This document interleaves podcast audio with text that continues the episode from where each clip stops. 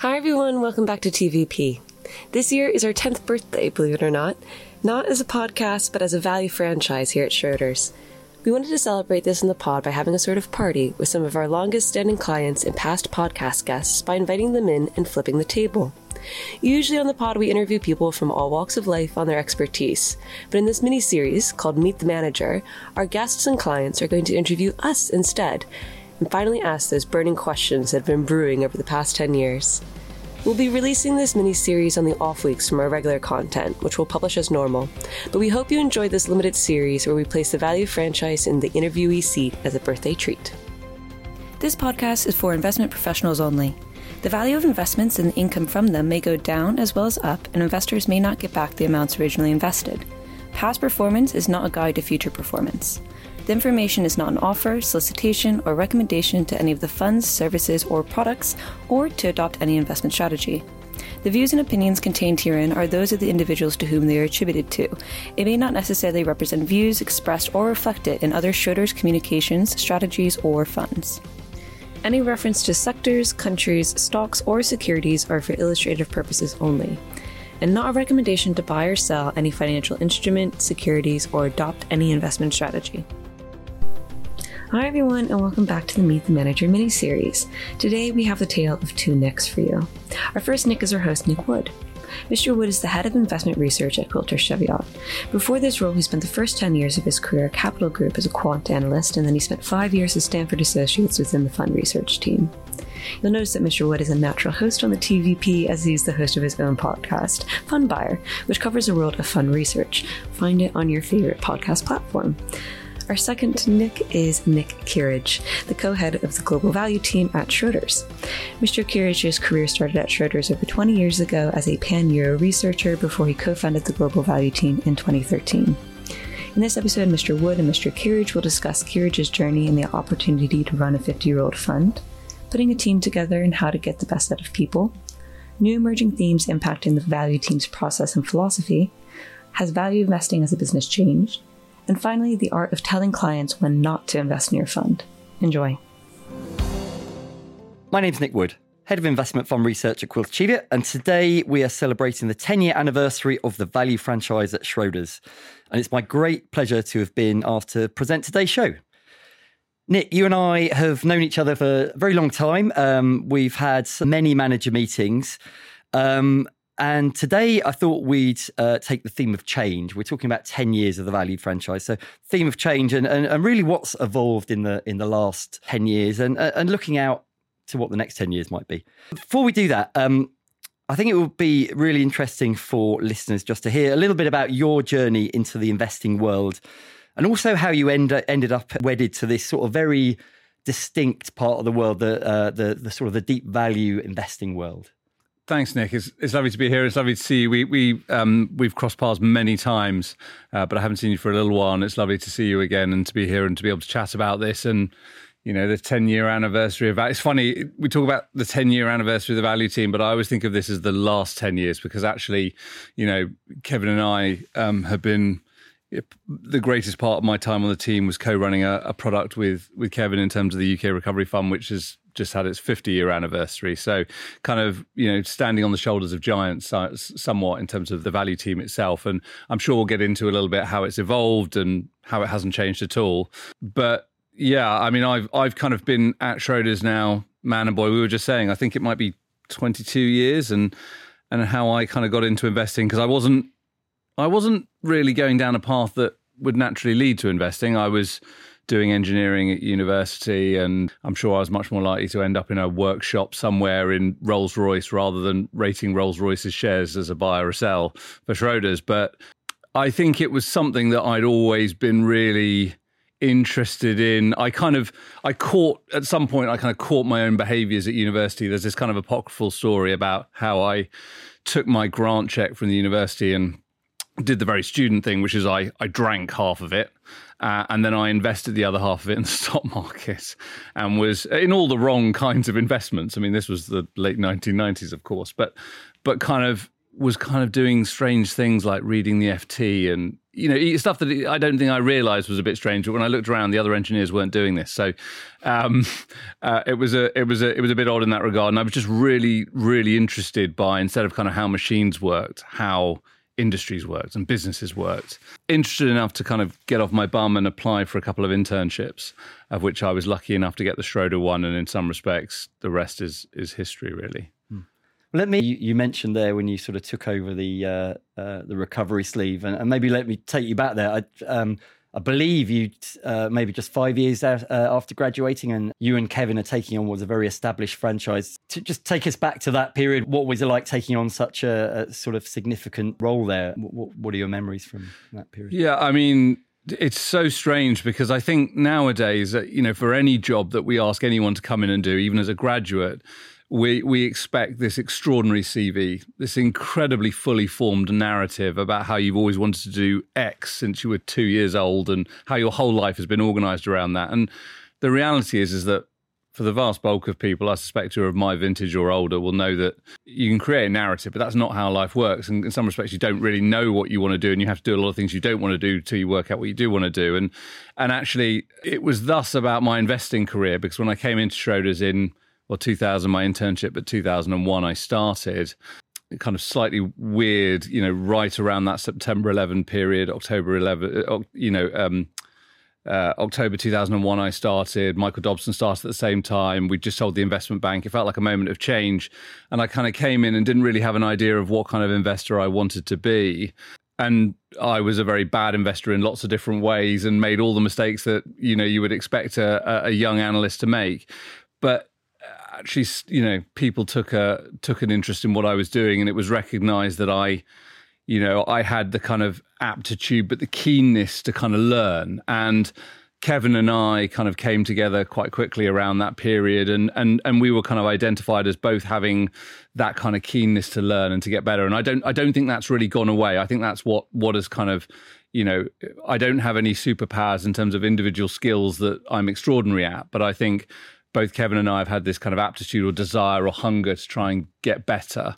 And so, uh, you know, as part of that, we were handed this fund where it's pretty extraordinary, really. I mean, these these days, you know, everyone wants 15 years of experience before you give anyone any money. I, I, suspect there was a feeling that the UK Recovery Fund, though it was a kind of grand old dame of of the UK fund series, a lot of it was internal money. and, we, and we'd have to go quite hard to screw it up, right? It's a mm. deep value fund. But but nonetheless, we were absolutely cock a hoot when we got given that fund to run by by Ben Whitmore, who handed it on to us. And I'm, you know, many people will know the story about we kind of sat down with him and, you know, we were we were eagle-eyed and we had our, our notebooks out and it's like, how do we run this fund? And he kind of said, I, like, I'm not I'm going to let you figure this out for yourself. But but I give you I give you the one line I got told when I take on this took on this fund, right? Which is if you don't have one company going bust on you every year in this fund, you're not taking enough risk. You're not going to generate the performance. Mm.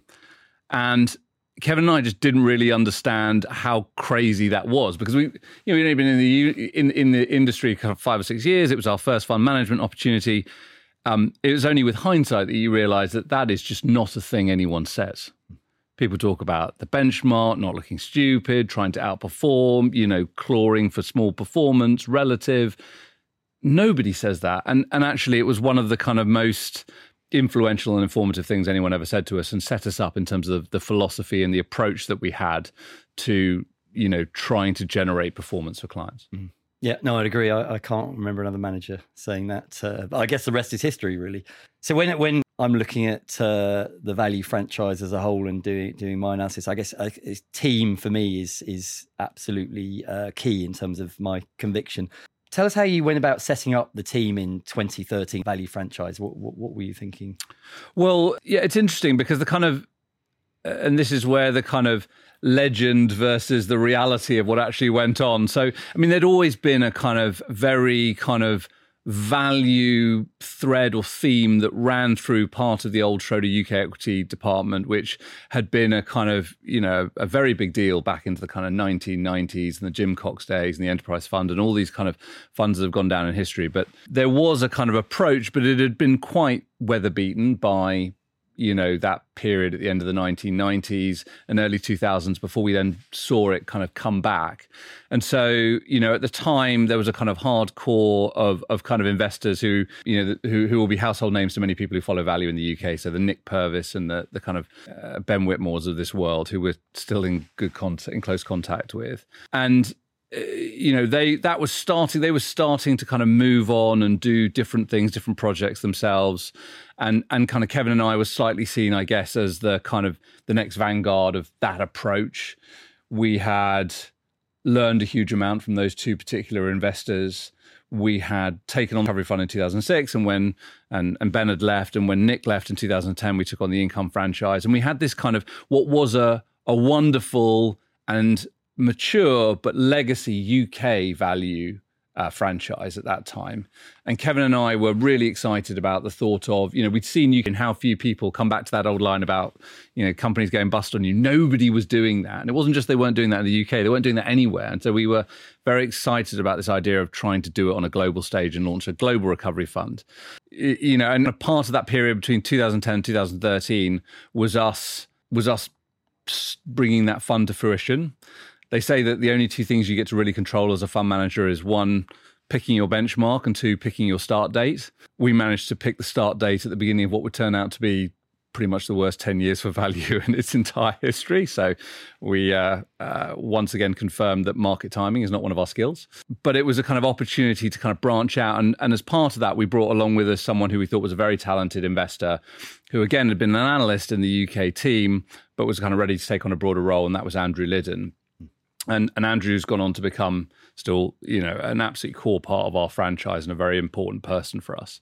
We also looked across the floor and and we were given a kind of wider remit. It was a huge stroke of good fortune and and and you can be as hardworking or or or conscientious or you know whatever you like, but the truth is we all need a bit of luck. And our bit of luck was that in 2013, Peter Harrison came in to join Schroders as then head of equities, and he believed in value. Um, in fact, it was he who had recruited our previous boss, Nick Purves, to join him and take his value skills to go and work for RWC. And so we had in that kind of we had in that individual someone who really believed in the approach, wanted us to develop it further and develop a franchise, a style based franchise at Schroders. Mm. And so we did that. And in 2013, we brought together a couple of other investors who were sat kind of on their own doing value Ian Kelly and Jamie Lowry. Uh, one was running, Jamie was running a European value fund, and Ian was running a global value fund, our global income fund. And we kind of brought them together to create this.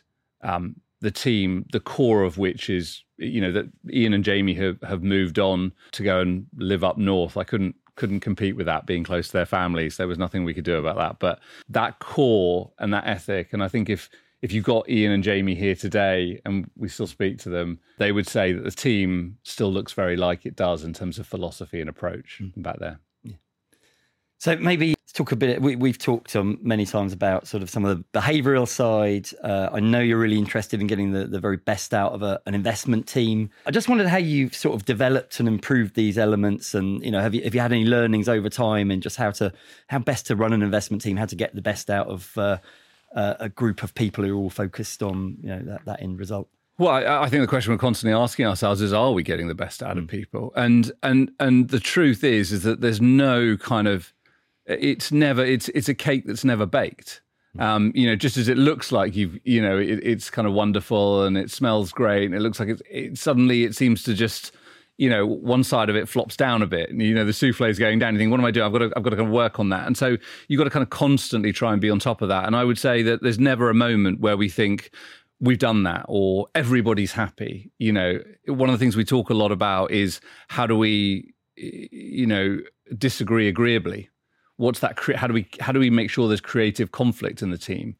But creative conflict can be conflict. So you've got to kind of you've got to try and constantly work at that. I suppose there are elements that are very very important that you have to kind of guard continuously. So independence i think independence of of thought both within the team but also outside of the team. You know we're extremely well supported. And one of the things that we have at schroders that i think is isn't isn't unique but it's it's in some it's very special and you hardly see it anywhere as a kind of boutique mindset but within a big investment firm that can support us. So you know there are lots of kind of value boutiques that are out there but the problem is they kind of come and go. They're subject to enormous commercial pressures. Um, they feel that. They become very short term they're very very short term performance led we're very lucky in that we work for a bigger firm and we're probably one of the biggest value boutiques in Europe, if you want to see it that way. But we have a parent company that has been doing this and just have the experience to be able to kind of ride out. You know, 2020 was apocalyptically bad in terms of relative value performance over a short period of time. Now, we don't look at that. Our clients tend not to look at that. But uh, when you're running a large commercial enterprise, which Schroders is, you know, you would imagine our bosses do look at that. But at no point does anyone pull us into a room and go, you know, could you start buying some tech stocks or mm. whatever? And I think that's very, very special and is the kind of, you know, the opportunity for us to be, we're supported, we're invested in.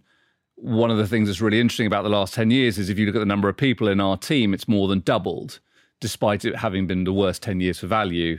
Because I think, uh, you know, our business, whenever I go to them and say, now's the time to invest in this, mm. exactly when no one else is doing it, because this is enduring, and they kind of say yes. Mm. So, independence, yes, but also kind of resource. And, you know, I think those two things are important. And then a third thing that I think is absolutely essential, which we touched on in the opening bit, is, is a kind of paranoia about needing to get better, mm. about needing to grow and develop, constantly kind of asking yourself, you know, what what do I do that I should never change because it's absolutely core to the principles and philosophy of what we're doing. You know, what is it that we actually do that adds value? And we ask that a lot. And then what is up for constant evolution? You know, what do we need to be trying and evolving? And I think when you go through it and you look at our investment process, for example, you know, and process can be quite dry. So I don't necessarily want to spend all my time talking about that. But but one of the things that underpins it is philosophically, I think you would say, you know, if you've got a Nick Purves in here, uh, or you've got a Jamie Lowry in here who aren't with the team anymore, they would fundamentally recognize pretty much everything that's going on, and it would feel, you know, like a kind of uh, nice warm coat. But if they looked at how we were doing it, the day to day, the kind of modeling, the OTM, the seven red questions, the discipline, the rigor, the kind of how we've evolved that into a kind of um, the tools that we use and how we think about it, all of that would look kind of new to them. Yeah, they'd recognize a P&L, a balance sheet, and a cash flow, but they'd kind of say, well, why do you do it that way? And why does everyone use the same thing? And how do you share that and stuff? And I think that's the power is, you know, so constantly learning and evolving. I, I would say those are all elements that are really intrinsic to great teams over time and and, and we want to be a great team because that's what our clients deserve. Mm. and maybe picking up on that sort of theme of of evolution and i guess that you know as you say 50 years doing uh doing this one uh, one thing but you know lots of changes in our industry constantly evolving. You might think about big data. Esg is a, a factor that we weren't thinking about 10 years ago uh, in the most part. Um, uh, even AI that's uh, that will yeah. uh, take all of our jobs, right? Um, uh, how how many of those sort of broad themes have any of those themes impacted how you uh, moving from the team more to the the process and philosophy? Have, have any of those particularly um, sort of tweak the process, shall we say? All of those. Mm. I mean, I think you put some great stuff there. I think I think big data first. Uh, like there's a there's a you know there's a couple of people in our team who are really progressive about this. You know, Andy Evans, I'd kind of signal out as being extremely thoughtful. You know, we've got people on our team like Andy who uh, they don't wait to get told you should think about this. They just teach themselves Python on the train on the way home, and then mm. start coding and thinking about big data. and and And I think you know there's there's a there's a part of me that recognizes that yeah, Ben Graham was doing this by using a pencil and a piece of paper and not a calculator and and and at its core what we're doing here philosophically is behavioral. So i think we can always do it that way. But if you want to be a great investor i think the days of being able to do it with a piece of paper and a pencil i think you're leaving performance on the table there. So thinking about how we use the data whether that's in our screening whether or not that's particularly in the base rate tool that andy's championed and driven where we're trying to look at okay when i'm thinking about these margins rather than just why is old head those margins look about right? What's my evidence for that? What's the group of companies I'm going to use? How do I pull them in and look at the average margins oh, wow, average margins for those 20 companies I think are the industry have been coming down over the last 10 years. What does that mean? What should I do with my normalized numbers? So, big data, really, really important and a key part of what we've been doing. I think uh, ESG has become this, I mean, even for us as a team, it's a not divisive, but contentious issue. The extent to which, you know, some of these factors are ethically important for us to take a, a, a, a, understand our role in the capital chain and that just saying our clients don't ask us to do that. Well some of them don't and we ultimately it's not our money. We do what our clients ask us to do. But a lot of them do want us to take a view. They do want us to do better. Our industry is responsible for trillions and trillions of pounds worth of capital our influence is absolutely you know uh, uh kind of crucial in terms of what we're you know driving where investment goes, and I think making sure that we are the right side of history in that regard. And and I know some people on our team who would kind of you know squint as I say that, but I don't mean this in a kind of manipulating. I just mean as in trying to do what we think is in the right interests of our clients in the long term, whilst at the same time recognizing they've invested with us for performance. And let's be clear about this. There are times where those two things conflict. Do you make more money if you're BP by investing in an oil well or a solar farm? In an oil well. You do today. And so there, there is a driver there about how we balance that up. And it's, uh, it's difficult. It's really difficult. It's not straightforward. It's not black and white. And that's very, very hard. But it's really, really important. I think your thing about AI is, is really interesting. I mean, I, I don't I'm not skilled or educated enough, despite how, all I read, to to really opine on that. But I think it will change things, and I think we need to think very closely about that. So, look at, at the end of the day, we need to recognize that we have a set of skills. We believe we have an environment that allows us to do something in a very specific way, but we also have to understand that it's our clients' money. They come to us, they ask us to do it, if they ask us to do it in a specific way, we need to understand, you know, one, it's our right to say we can't do it in that way with those limitations or with those specifications.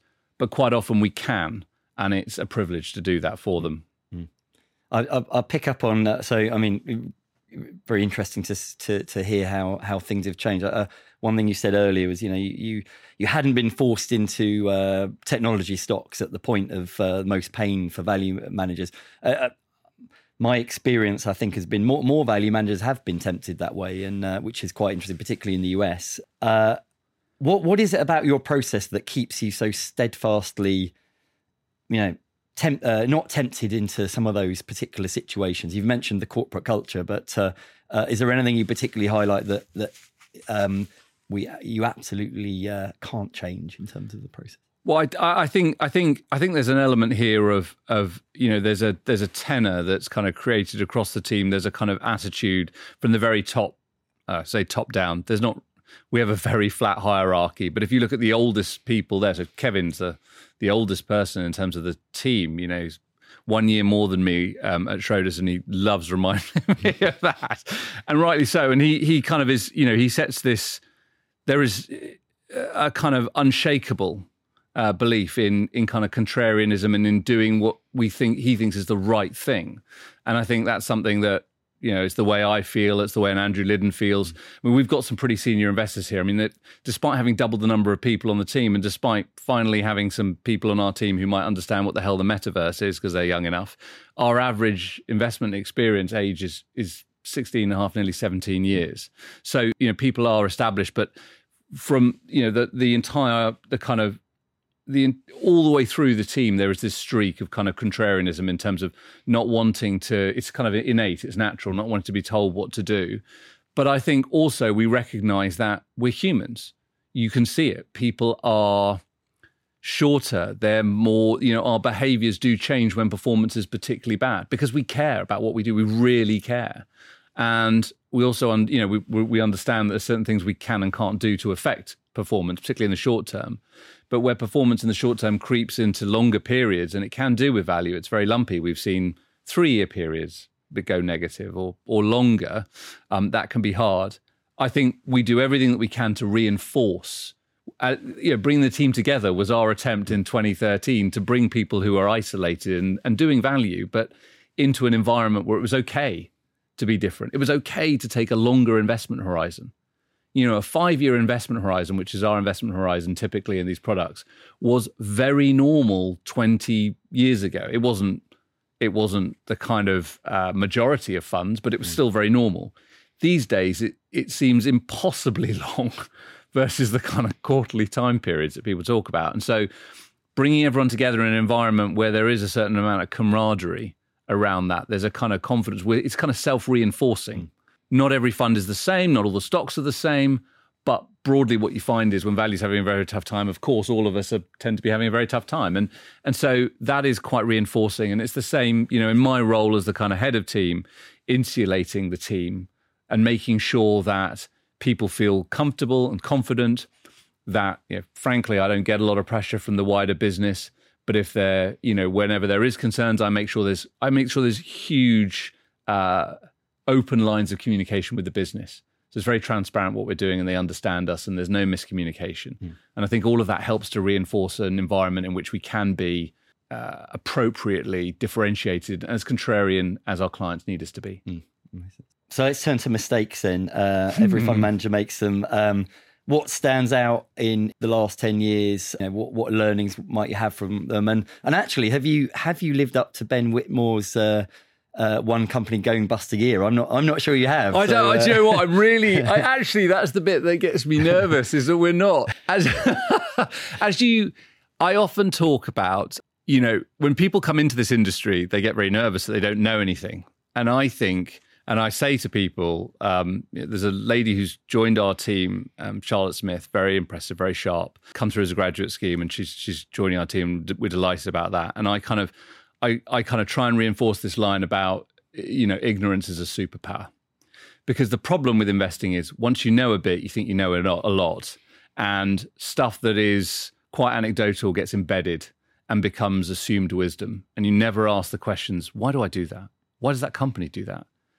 You know how how objective can I be about British Telecom, a business I've seen for twenty years? It's you know changed its spots a few times, but it's just British Telecom to me, right? Whereas the first time you see that business, it could be anything to you, hmm. and that is very powerful. So that ability to kind of you know learn and not become you know, and I do worry a little bit that as we do that, you know, Kevin or I, we slightly lose our ability to be as wild and naive and take the risks. I mean, we push ourselves pretty hard on that, and I think if you went and looked at this is example the UK recovery portfolio, you'd see a number of stocks.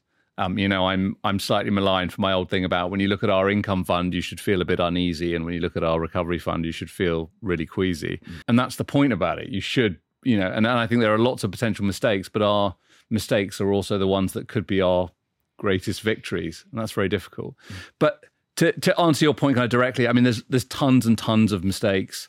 Continue to do things like, you know, catch myself doing things like, oh, we'll wait a bit longer for that, you know, because it, you know, we're always too early in these stocks. No, treat the valuation as it is. You don't know what's coming tomorrow. There could be a bid tomorrow for the business opportunistically because someone thinks it's too cheap. You know, so don't try and market time. I think more specifically, there are great examples where, you know, if you looked at things like, and this is probably a bit geeky, but I was looking the other day at the Tesco results and you know the way that that balance sheet has changed because now we recognize leases are a you know a form of debt that's on the balance sheet. And and we always adjusted for that and thought about that. But you know we didn't treat it as kind of straight debt. And now if you look at those companies it's just accepted wisdom in general retail that leases are debt. And actually their balance sheets are night and day versus where they were 5 or 6 years ago. And and it's just not going back. And actually that was probably a mistake to not think about it that way. You know, we were making an adjustment where we weren't bold enough. I think there are kind of lots of technical factors like that that kind of go on. I think, you know, it's it's one of the things we do with all our stocks is we do a post mortem where we look back and, and, once we've sold it or it's gone to zero if it's one of our our failures, um, or even if it's you know done well, but whatever has happened, once it's out, we look back and kind of ask ourselves, did we make the right decision? Because I think one of the most dangerous things in investing is you know, and it's one of the the questions we ask interviewees when they come to our team. This is a bit bad. I'm not mm-hmm. sure I'm mm-hmm. going to be able to ask an interviewee this anymore now. Is you know, if I bought a stock and then a year later it's gone to zero. Did I do the right thing or the wrong thing? And it's, you know, it's just so tempting to say you know, you know it's a trick question, but can I really have done the right thing? It went to zero. It's like you're the worst person at your job in the world. But the, the, the reality is you, you don't know, right? What we do is a probabilistic thing. If I buy a certain stock 100 times and I make money 60 times out of 100, I am a legend in investing terms. Okay. It is you know the, the difference between luck and skill and investing is is very very tight and so what we need to understand is if i made that same decision about that investment 100 times would i make money 60 and how much money would i make mm. and that's the kind of thing here so going through and and the other side works too which is you can make a ton of money and we sometimes look back and go wow we made three three times our money in that stock and we should never ever do that again that i mean we should just never because we got lucky you know actually that's not a 60 out of 100. It's a 40, but it came up heads for us. So fine, but don't do it again. And I think learning lessons, come back to learning, learning, learning. If there's one thing I kind of repeat over and over, it's about that, that kind of learning. So there's something to be learned from everything. Just be careful the lessons you learn from everything. Mm. Good advice. Let's, let's talk a bit about the value environment. And I, I, I was uh, at the London Value Investors uh, conference a couple of weeks ago. And a fascinating discussion by the, the US value investor, uh, David Einhorn. He was talking about values change forever. Value investing change forever. He no longer has the the large mutual funds with inflows buying stocks off him, and actually passives on the rise. And and you buy into a passive investment, and you're buying into the things that have done done best, and and they are often higher growth names. And that's the US. Uh, I wonder how you see value investing today. Is is there something that's fundamentally changed in your perception? Um, is this threat or opportunity? Well, what's talk, talk, a bit about the environment over over the long term and, and, and how that has, has changed for you. Yeah, I mean that that's a that's a kind of reasonably enormous box you've kind of lifted the lid on on there in terms of how we think about that, Nick. I, I look, I I'd, I'd separate a couple of things. One is about fundamental value investing and, and whether or not that's going away and the approach and the philosophy. And then the other is about how our industry is changing and whether where the flows are coming from and how clients are investing and so on and so forth. And they're they're slightly different, I'd say.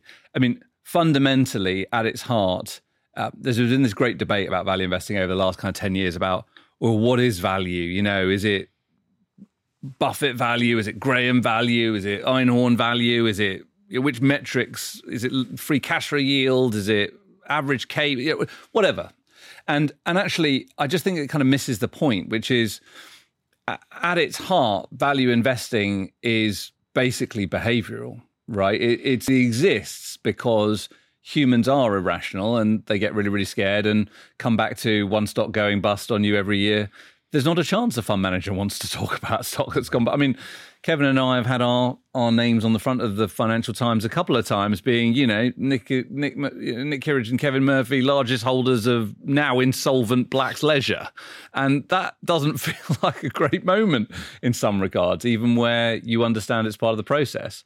And so you know people don't want to do that, and so when a stock starts to fall, you know the whole concept of a stop loss, get out, don't want to look silly, and and I think that will always exist. Um, yeah, how that manifests, high frequency trading, liquidity volumes, markets, you know, all of that is kind of up for debate. But humans are going to be humans. I mean, it's the one thing I'd almost, you know, I have bet my career on, and I would I would continue to do that, and that is an opportunity.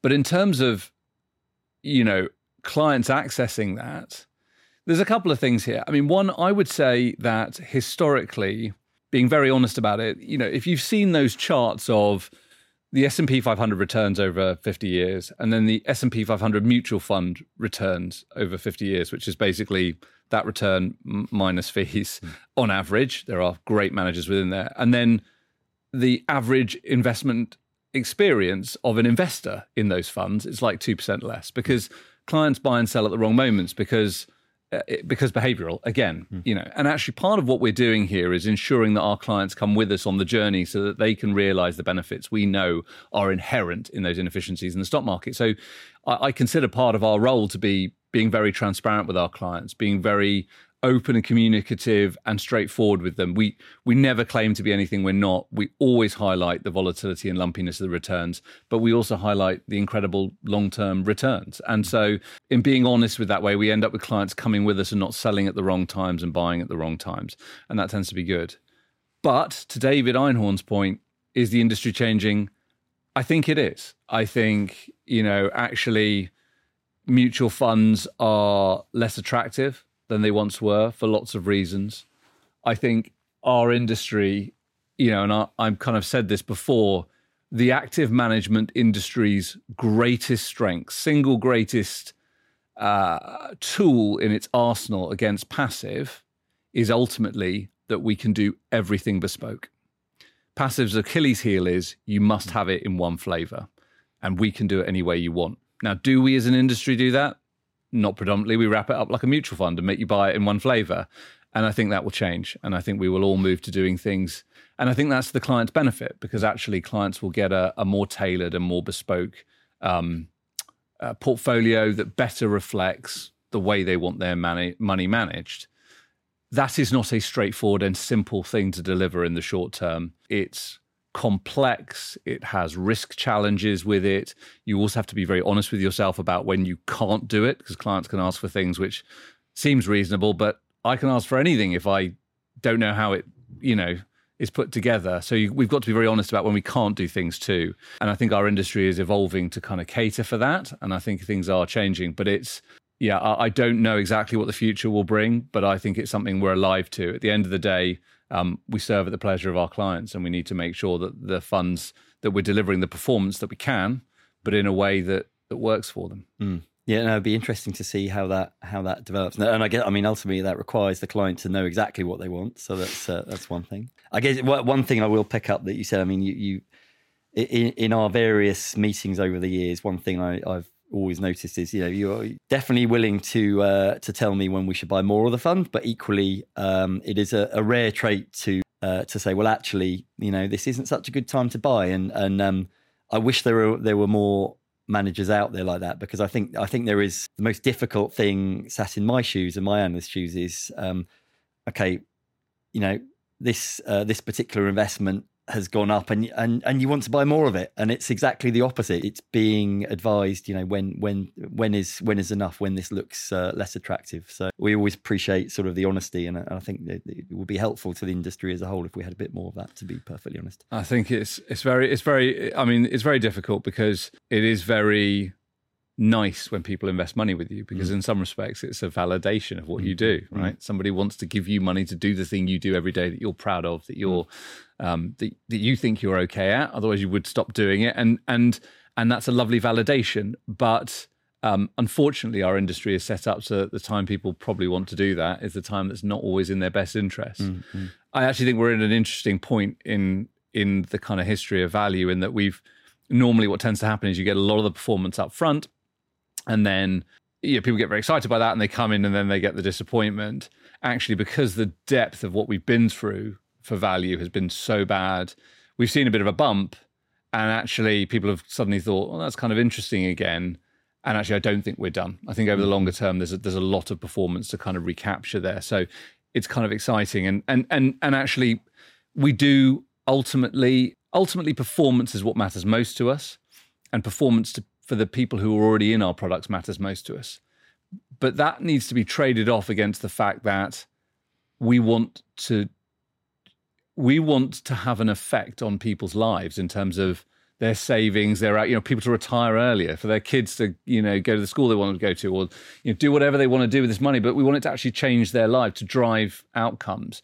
You know, you've only got to look at how low the investment amounts are in DC pension pots to know how hard those pension pots need to to run in terms of performance to give people the retirements they deserve. And so we want people to be invested in the funds. So there is a kind of constant thing where I'm, you know, we're sat there saying, you know, it would be great if more people were invested in the products because we think they're good products and they're actually going to compound for people over time. But there are definitely better and worse times and and to invest in the in in any product and one thing Kevin and I said a long time ago was at the end of the day, we'll be judged over an investment career based on one, our long term performance track record, not the amount of money we ran, and two, uh, our honesty with our clients, mm. whether or not we told it the way it was, and we've we've stuck to both those two things. Yeah.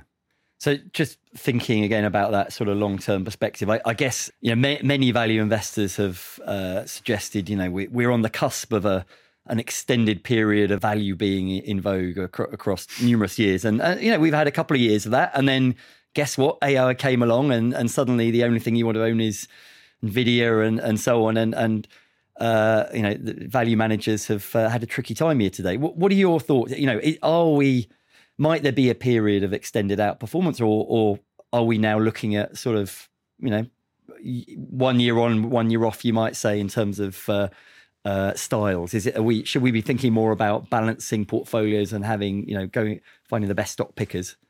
Yeah, I, I mean it's uh, it's frighteningly difficult. I mean, I do think some of the kind of imbalances. I mean, I'm a UK fund manager by kind of original trade. I've been on global funds for a long time, but my kind of heritage is the UK. And I remember looking at the UK and thinking, well, it'll never, you know, going global, you hear global managers talking about the concentration of this or that. And you think, I mean, please, you know, the, in the UK stock market, you know, 20 companies are two thirds of the dividends. You know, the, the, concentration is like the biggest 10 is enormous, all the rest of it. But actually, that was completely wrong. Another way in which I'm totally wrong continuously. You know, if you look at what's happening globally now, the concentration of those mega cap stocks, and there's a lot of kind of commentary on it at the moment. If you if you strip out some of those kind of whichever it is, Fam Mang or Mang Fang or, or whichever way you want to put it, but you take them out, actually the S&P 500 is is not roaring away mm-hmm. year to date. Um, that concentration risk um, whether or not it's dollar concentration, stock concentration, sector concentration, is has been has been a enormous thorn in the side of different you know of diversified investors. You know, we all know that historically the equal weight portfolio outperforms, but it just hasn't been. And and that makes it very, very difficult, particularly as kind of contrarian investors.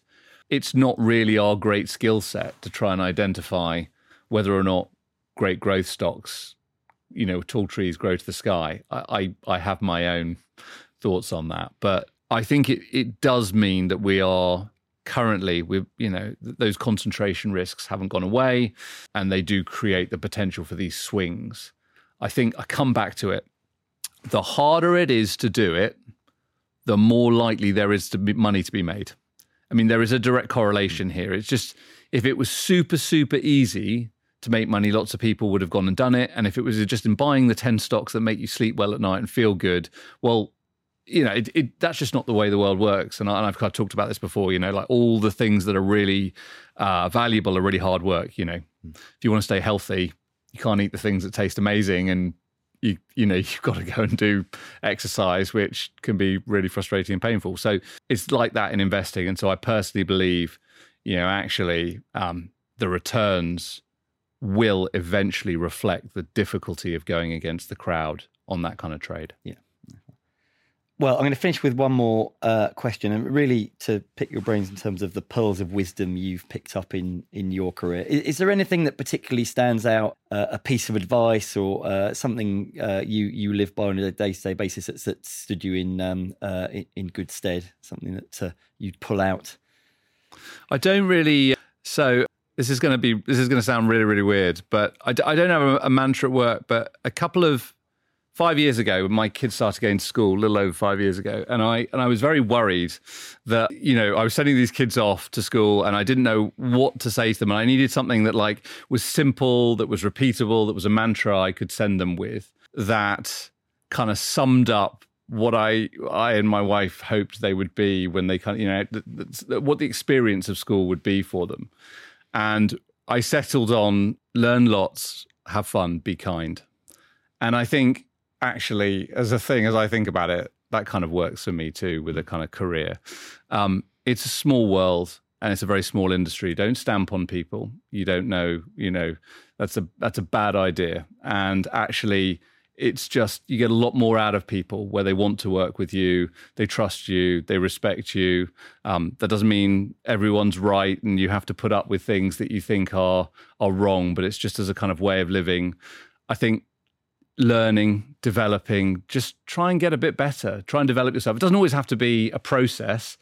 It might be in many different ways, but kind of embrace that kind of enjoyment of trying to kind of develop yourself in whatever that means for you, however that is for you. And you know, trying to, we spend a lot of our time working. I probably spend more time working now than I ever have. Um, and, and I have to be very kind of careful about letting that tip over. So I keep my kind of, keep my boundaries because work can be all consuming. But I, I do have a lot of fun and I work with people I think who have fun. And I think work is, is at its best when it is enjoyable to be doing something together for the benefit of your clients and being good at it over time um, is very rewarding. So maybe that. Fantastic! I think that's a, a brilliant way to uh, to finish this interview. So, well, th- th- thank you so much for uh, allowing me to uh, pre- present today's um, uh, podcast. Um, it, it's uh, it's a pleasure as ever, and, and good luck for the next ten years. Thanks very much, Nick. Thanks for your questions and, and for all your support.